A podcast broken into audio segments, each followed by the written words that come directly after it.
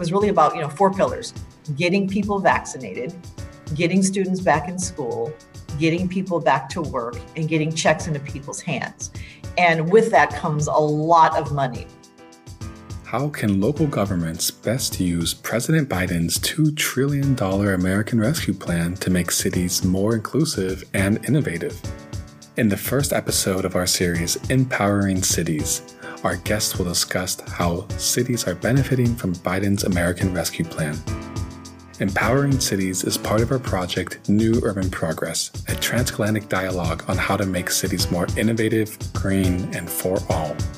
The project is made possible by a joint metro initiative of Das Progressive Zentrum, the Alfred Herrhausen Gesellschaft, and the Progressive Policy Institute.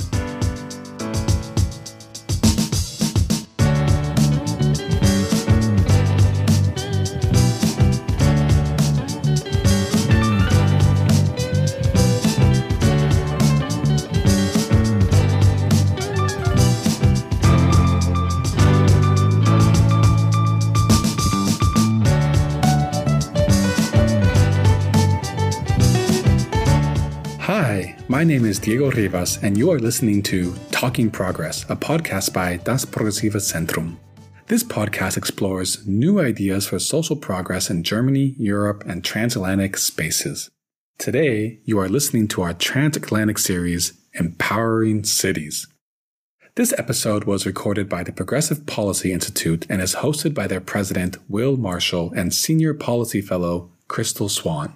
They are sitting down with Congresswoman and former mayor of Tacoma, Marilyn Strickland, and Sly James, former mayor of Kansas City. Let's get started. My name is Will Marshall, and I'm joined and co hosting today by colleague Crystal Swan.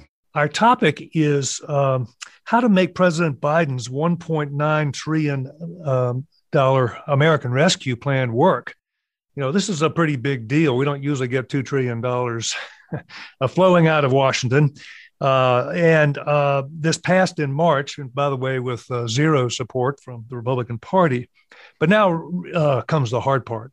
Uh, deploying ma- a massive commitment of this size of public resources effectively to beat the pandemic and to uh, jumpstart a full recovery is, is going to take a lot of work. Uh, President Biden has said, you know, Americans, America's cities are on the front lines of all the problems we want this money to tackle. So we are fortunate today to have two very special guests to join us who can uh, bring their insights to bear on this question and on this opportunity. Uh, both friends of ours, and uh, so I want to welcome uh, two former mayors, uh, I should say, who uh, who have won na- national accolades for creative leadership in their respective cities. So let me welcome first, by order of seniority, Sly James, who is a two-term mayor of Kansas City, uh, built a reputation for being a great builder of modern infrastructure and a pioneer in early education and other things. Uh, but he has a really fascinating career path. Everyone should look at his CV. Uh, he's a Marine, a trial attorney, award-winning author, and a lead singer in a band. And I'm I'm guessing it was the Fabulous Flames, but you can uh, you can uh, tell me what it is. He now runs uh, Wickham James Strategies, which focuses, I imagine, on a lot of questions uh, that we're going to be talking about. And then we have uh, our good friend, uh, Representative Marilyn Strickland, who we met when she was uh, in her second term as mayor of Tacoma, Washington, where she really helped pull that city out of the, you know, the, of the last Great Recession. we suffered, um, and she was elected to Congress on November 10th uh, from the 10th district and has an impressive array of firsts to her credit. She was the first in her family to graduate from college, first Korean American uh, elected to Congress, and the first Black representative from Washington State. So we have two wonderful guests. Thank you both for taking the time to be with us today. And I'm going to now turn it over to Crystal. Thank you, Will. Appreciate that. Um, and it's so wonderful to be back in the company of mayors. I, like we always say, it's like always once a mayor, always a mayor. So you will always be referred to as mayor, and then unless you tell me otherwise, uh, Representative Strickland, it's so great to see you and and uh, Mayor James. Oh, just wonderful.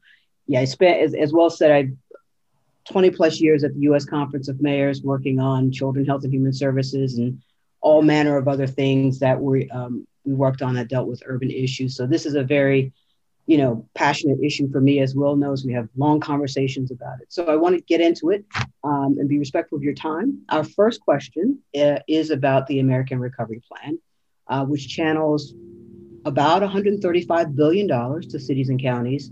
Uh, with with what we can tell is very few strings attached. I think they're still figuring out some of the eligibility pieces of that puzzle uh, with the with this kind of money uh, focused in on local communities on for issues for childcare, school, low income energy assistance, public transit, small business. The question is, how can Metro leaders help focus uh, and bring focus and discipline to this really amazing opportunity um, to help, quote unquote, build back better, but really to to reframe and transform how local governments move forward. So I'd love to get both of your take on, on that question. Congresswoman, I'll bow to your superior knowledge about the plan. Okay, well, you know, when you think about the American Rescue Plan, it really was about triaging a problem. And, you know, this, I remind folks that we've been in a, in a, pandemic for one year. And so the CARES Act came out last year, remember? And as you all know, you know, the implementation was a little clunky because it was a large sum of money. And so I tell folks that, you know, with each respective iteration of aid, we know what not to do and we refine the process. And so with the rescue plan, it was really about, you know, four pillars getting people vaccinated, getting students back in school, getting people back to work, and getting checks into people's hands. And with that comes a lot of money. Now, I remember when the CARES Act came out, I was not in Congress at the time. And I remember the threshold for population to get direct aid to cities was about 500,000. And I saw that number. I said, well, that's going to leave out a lot of communities in Washington state. So this time around, you know, we fought really hard for $360 billion of direct aid to local, state, tribal nations and really giving some flexibility because they know what their community needs best needs are the best. And so we try to make it i'm going to use the word unrestricted but definitely some flexibility with how it can be used. And as you know the money's not going to arrive in one lump sum but I know the communities I've spoken with are very grateful to get it because they can decide how it wants to be used. And for example, with Pierce County, you know, they just allocated $4 million to help local small businesses during this recession. And so I think that the way that we're, this is going to work is going to be in partnership with state and local government, but really understanding that people on the ground at home know best what the needs of their communities are and how it should be used.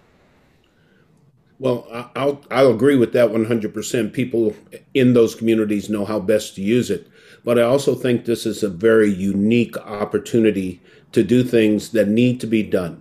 One of the problems that I think we've always had as a country is is that we've never had consistent leadership in place long enough yeah. to actually tackle the chronic problems that we face.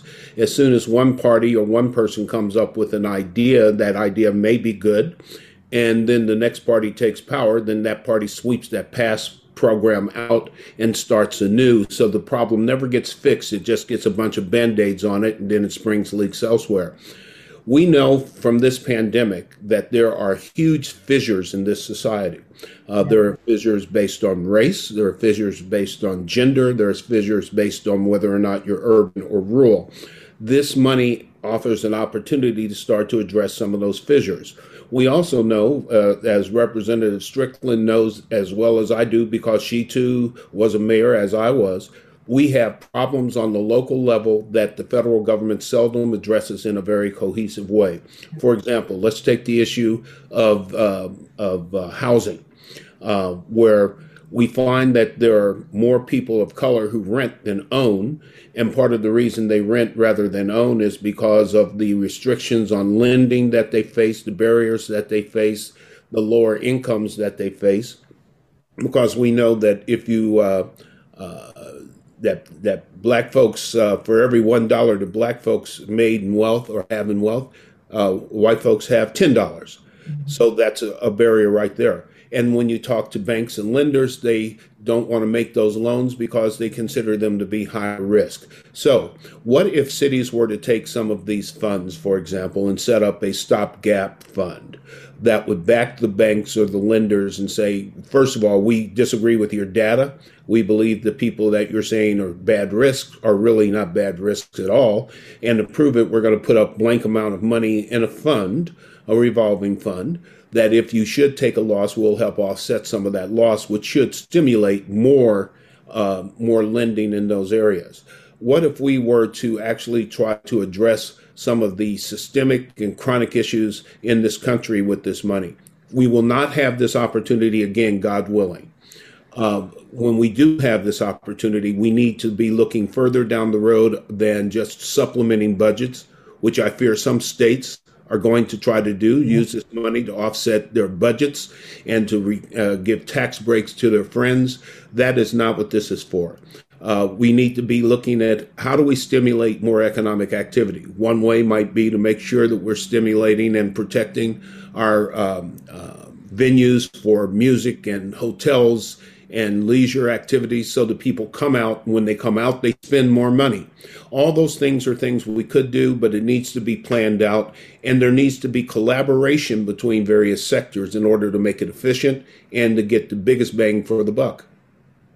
You know, and you know, to your point, Mayor James, you know, with the American Rescue Plan, we actually did put money in there specifically for venues that were hurt by the pandemic. We did put money in there specifically for restaurants that were hurt by the pandemic. And so, as we talk about helping small businesses, what we're talking about are employers in a lot of different sectors. And I come back to the fact that, you know, 25% of the population is vaccinated. That is not a majority, that is far from it.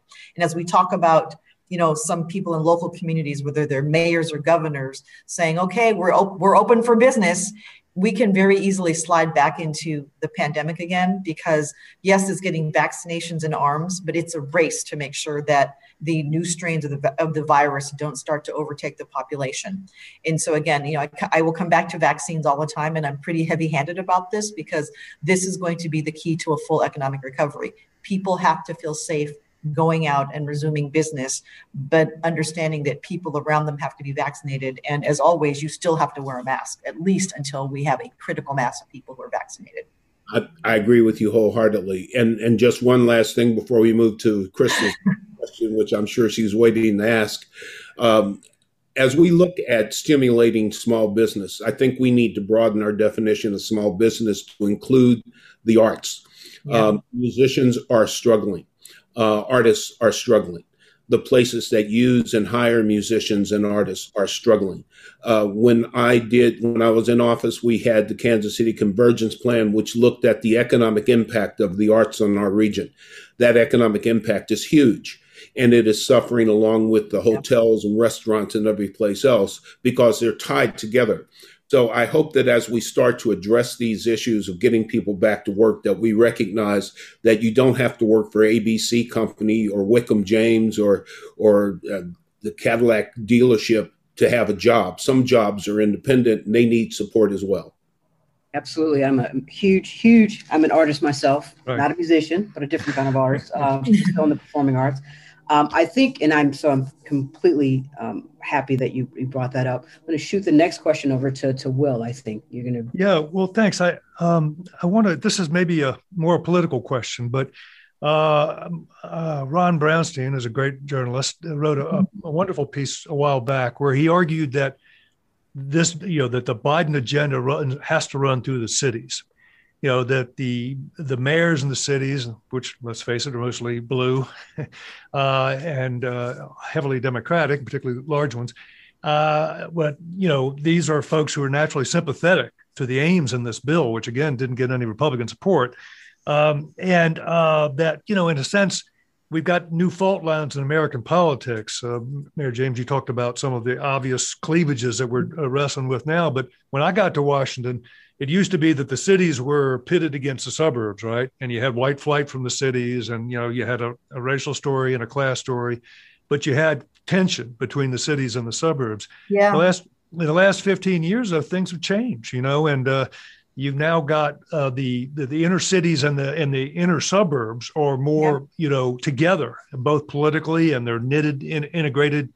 They're more racially diverse, socially diverse uh, and uh, and and economically knitted together because the cities are where all the action's happening. So this is a long-winded question, but you know, you know, and and you know, do you think this is right? It, it, you know, can this administration best achieve its goals in this bill by really a, a direct partnership with uh, mayors, county executives, local leaders uh, who uh, you know who are trying to solve the problems that this bill is aimed at, but doing it from the ground up.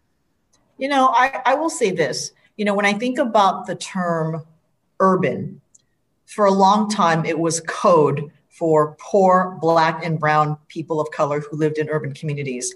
Right. The term urban now has taken a very different parlance because of planning. So there are suburban communities who talk about their urban core. There are rural communities that even talk about their main street urban core. And so in some cases, as cities become more gentrified, you see a lot of people moving around who represent different backgrounds in places where you don't expect to see them normally. So I would say that, you know, suburbs are now more diverse than they have been. And even some rural communities are more diverse than they have been. And then the flip side of that, people will say, well, then the urban communities have been gentrified and it's pushed people out. But with that said, I think I do agree that running these types of programs and having people in cities and towns running point on them is really important because, again, mm-hmm. coming back to our original thesis, that those are the folks who know what's best for our communities. But our definitions of urban, rural, and suburban are evolving now, and they look different than they did probably a decade ago. I agree, but I still think that there are problems that are different in in the rural setting versus the city setting that will be uh, that could form a basis for coalitions and building uh, bridges across those divides. For example, uh, if you live in a large city uh, like Kansas City or Tacoma or New York, you probably have some level of access to broadband Yep. Um, now, the question is you have access, whether or not it's affordable for everybody is another issue. But in terms of access, you have access. Yep. If you're in a rural community, you may not even have the access, whether or not you can afford it. Broadband is infrastructure. Yep. Broadband is just important as roads and bridges. As a matter of fact, with accessible broadband, the roads and bridges would take less of a beating because a lot more commerce can be conducted by broadband, et cetera, et cetera. Uh, particularly when you look at place rural areas where hospitals in Missouri, for example, closed in those rural areas because of a lack of uh, of the willingness of the legislature uh, to a have a brain, b be willing, and c be willing to use it in order to benefit everybody. Um, it, it, that broadband access could be very helpful to people who need medical services so that they could do telemedicine better. Um, and, and at least on things where you don't actually have to be physically hospitalized or treated hands on, that provides them with opportunities they don't have. It also provides them, I think, for a level of engagement and entrepreneurism that they would not necessarily have. And one of the things that I think really has to be done here's a here's a collaboration that I think is absolutely crucial it's a collaboration between uh, the federal sector and the business sector in a, in a different way. I think the SBA should be, at least part of it, should be totally, completely directed towards building entrepreneurs and entrepreneurism. That's where the jobs are being created. That's where people who have a desire to do something but don't necessarily have the skills or the resources could benefit and become more entrepreneurial, thereby creating more jobs. That would certainly help offset that divide that's been created for women, people of color who have ideas and skills but do not have the available resources to get it done. Federal government could partner with local governments to get that done. Uh, I know that Marilyn in your city, uh, I'm sorry, Congresswoman in your city, that you had programs that were directed towards entrepreneurism just as we do here. Yeah. But it be nice if we had the benefit of federalism and, and, and the money flowing in uh, to enable to boost that in a way that raises that entire platform up. Because right now, the small business and the entrepreneurs are competing with the large businesses for resources. The large businesses have the political clout to get what they want, which leaves out the smaller business and entrepreneurs. So the opportunities for collaboration are there. The problem with trying to get the collaboration is, is that we have too many bozos who want to think of everything in terms of politics and not just politics in, in the traditional sense of politics is a way to get things done, but politics is a way for me to get elected. Uh, and that's not what it's about. So we need to get over that intellectual philosophical hurdle in order to actually deliver the services and goods to people that we were all elected to do. You know, and I think about the term you said, you know, divide or division and the politics of it, Will. And, you know, when you talk to people one on one and you're not in the glare of the press or the House floors, like there's really not a ton of disagreement as far as, you know, getting people back to work, investing in workers, helping small business. But the politics of it start to take on a life of their own, I'd say for a few reasons. Number one, the way we consume media these days and how incredibly easy it is to find an echo chamber of people who only agree with you and having that influence your perspective of the world. And then also, too, just the politics of things that have nothing to do with the issues in front of us. And so think about, quote, the wedge issues, right? And also, too, I would say you have a group of people in this country who have for so long believe that there's a certain hierarchy and that people have a certain place in this world. And when you talk about things like equity, it's not that they say to themselves, well, I'm a racist, I don't want anyone to succeed, but they view themselves in danger and their position of power being at risk. Mm-hmm. And so we can have a whole conversation about just the dynamics of race, equity, gender, and power. But you can't lie that this plays into this conversation. It does, absolutely. No, there, there you go. Yeah, no question. I just want to pick up one, on one thing you said, uh, uh, uh, Mayor James, and that was, you know, I mean, basically, you were making a reference, I think, to state governments, right? Or yeah, partly, you know, in other words, you know, this idea of a direct relationship between federal policymakers who want to solve the problems that you guys in the cities grapple with every day is also the idea of bypassing hostile state legislatures, many of whom are in red hands, but you know, and are not interested in uh, dealing with some of these historical fractures, you know, that uh, that you you enumerated, right? Uh, they're not they're not going to want to see the money go in that direction. So well, just, the, the questions that we faced on the day to day basis as mayors of cities, and when I say that, I'm not limiting that to cities of over five hundred thousand right. cities, rural towns, whatever. Yep. We all have the same problems we all have a, a, segment of our population that is poor. We all have a, popu- a segment of our population that's undereducated. We all have infrastructure, housing uh, needs those things have to be fixed on the federal on the local level. They cannot be fixed on the state level because it's too broad and it's too diverse. So funds need to be channeled directly to the places where they can be used. I would be willing to bet you that when mayor uh, mayor strickland left office she had a list of infrastructure projects that were shovel ready with no funding yeah. But if there was funding, could have been done. So did I. So did everybody else. But those infrastructure projects started to grow because infrastructure, the definition has expanded beyond bricks and mortar yep. and concrete and and building blocks. Infrastructure now takes in a lot of other things. The broadband issues, for example, smart city technologies, the how the collection, the use, and dissemination and the anal- analysis of data. All that is infrastructure that is necessary for smart government.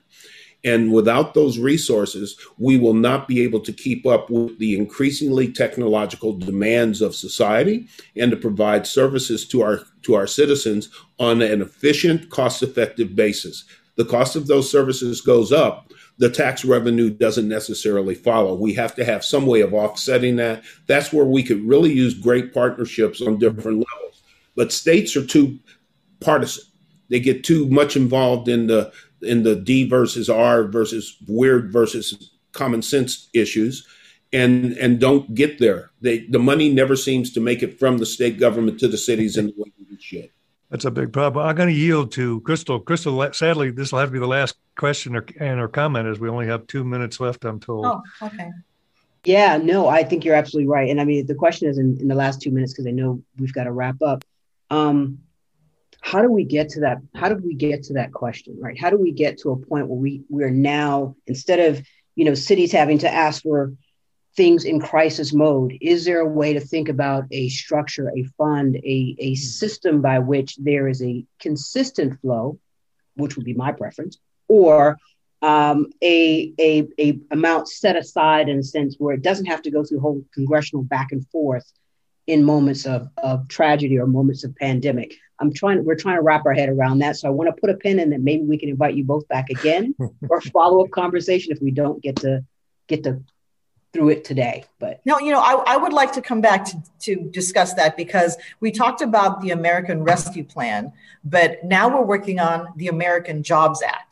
And that is the infrastructure package. And what's good about this, and Mayor James has touched on this, so we think about infrastructure as very traditionally roads, bridges, mass transit, sewers, et cetera. Now it includes broadband. Now it includes affordable housing. And now it also includes what I call the continuum of caregiving the way we care for our youngest and the way we care for our eldest. Because when we talk about infrastructure as job creation, that is very male dominated for a few reasons. But when we talk about the caregiving infrastructure, now we're talking about more participation by women. And this is important because COVID has disproportionately affected women's participation in the workplace. And on top of that, women of color's participation in the workplace. So, if we're going to have a truly equitable and inclusive, sustainable economic recovery, we have to look at the caregiving infrastructure as part of our holistic approach to how we invest in infrastructure. And that's what you're talking about, Crystal. That's something that's sustainable, that's going to keep going and not just happen during a crisis. Right. I agree wholeheartedly. I call that human infrastructure. That's right. The, yeah. the, the needs of, of quality childcare, for example, so the women um, who are primarily the people who stay home. Uh, right. Pandemic, and there was like somebody's got to stay home with the kids honey. Is it you or is it me? It's usually the guy that goes to work and the and the wife or the woman that stays home and gives up whatever career goals or personal goals she may have at least temporarily if not permanently uh, for that. And even if it's only temporary uh, then she's taken a hit because now she has fallen further behind in the race. All of those things need to be addressed. We cannot succeed in this country in my mind until we address the issues that are holding us back. We have held back women. We have held back African Americans. We lost 20 something percent of our jobs between February of 2020 and now. Uh, and, and a lot of those jobs won't come back. 20% of those businesses closed um, and, and will not come back. We have to address those types of issues now that we have the opportunity. I fear that we will simply revert back to the, our comfort zones and do what we've always done. And that is the wrong thing to do. Out of disruption, which this pandemic has been, should yeah. come innovation. And we do not have this opportunity. Hopefully, we'll never have another pandemic where we have this type of a situation. So now that we have it, this is the silver lining that we could possibly take advantage of if we are smart and do it right. But if we're going to just go back and do the same old thing and do the same old junk, forget it. And mayors and local people bound together with the federal government can make that happen. Uh, we need to, I think, and, and I mean no disrespect to my friends in USCM. I love USCM and African American mayors, but I think there needs to be a reshifting of the focus from simply a collegial sharing thing to a policy making, policy following, uh, cohesive organizations combined with the Latino groups, the African American groups, the women's mayors, all of those working hand in hand, presenting a uniform plan and executing on a consistent long term basis so we have that long term leadership. Wow, amen to both comments, and particularly the last one, which was responsive to uh, uh, uh, Crystal's question. Then is how do you institutionalize? What you've just talked about, what you both just talked about. We've got some thoughts about that, but I'm told I can't uh, share them with you now because we're out of time. But this is why, uh, folks listening, this is why we want mayors to have a louder voice, a megaphone uh, in Washington, and PPI is determined to find a way to make that happen because we have all these former mayors here. And they, they've got to be brought into the heart of policymaking at the federal level aimed at solving local national problems locally. So thank you so much, uh, Mayor James, uh, Mayor Strickland, for uh, being with us today. And we hope to talk to you again soon. And with Crystal, right. thank you. Thank you very much. Thanks for having me. Thank you so much. And always good to see you. And Crystal and Will, thank you all for having us. Thanks. Thank you. That was our first episode of Empowering Cities a series on how urban spaces can lead the way in inclusive innovation, sustainability, and social justice. This series is part of New Urban Progress, a transatlantic project on the future of cities. Learn more at new-urban-progress.org or check the link in our show notes. This podcast was produced by PPI, post production and additional recordings by Annika Hoffman, with music by Armin Moalem. My name is Diego Rivas. Thanks for listening and catch you at the next episode of Talking Progress, the podcast that explores progressive ideas for Germany, Europe, and transatlantic spaces.